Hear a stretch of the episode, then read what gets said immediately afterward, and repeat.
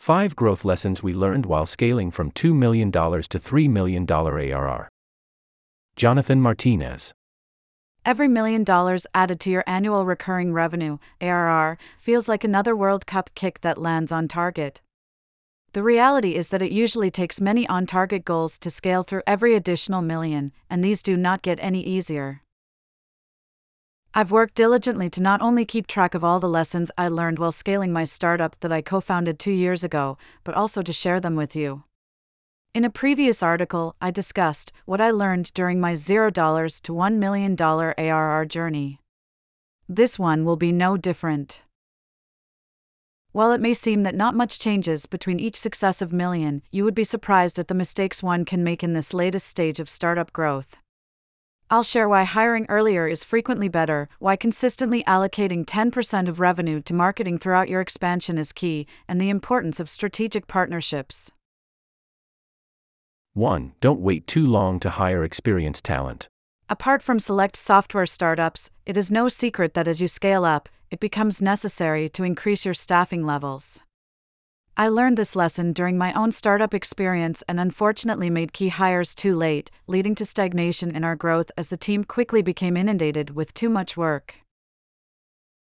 You must keep track of everyone on your team and their bandwidth consistently during the high growth stages, because workloads can vary dramatically month to month and even week to week. At my startup, we weren't doing this.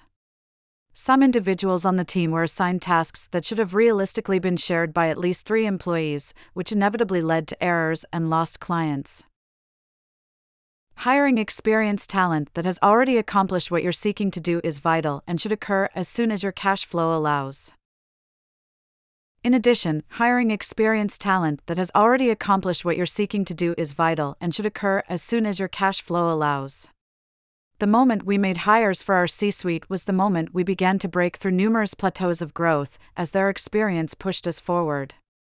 When possible, make these key strategic hires sooner than you might otherwise realistically think you need to. As a gauge on hiring for your team, ask yourself the following two questions How is the weekly bandwidth of everyone on our team? If we brought on X hire, how much faster would our growth be? 2. Set aside 10% of net revenue for your marketing budget. As our CMO, the budgeting for our marketing team falls directly under my domain. I am a firm believer that 10% of net revenue should be applied directly to marketing expenses. This includes paid acquisition spends, influencer deals, blog content writing, and tools. In B2B specifically, if you constantly spend the same amount while revenue is increasing and everything else stays equal, you won't have enough volume to support the sales team. For example, we spent the same amount for six straight months, even though our revenues had increased 50%, leaving our sales team with the same lead volume.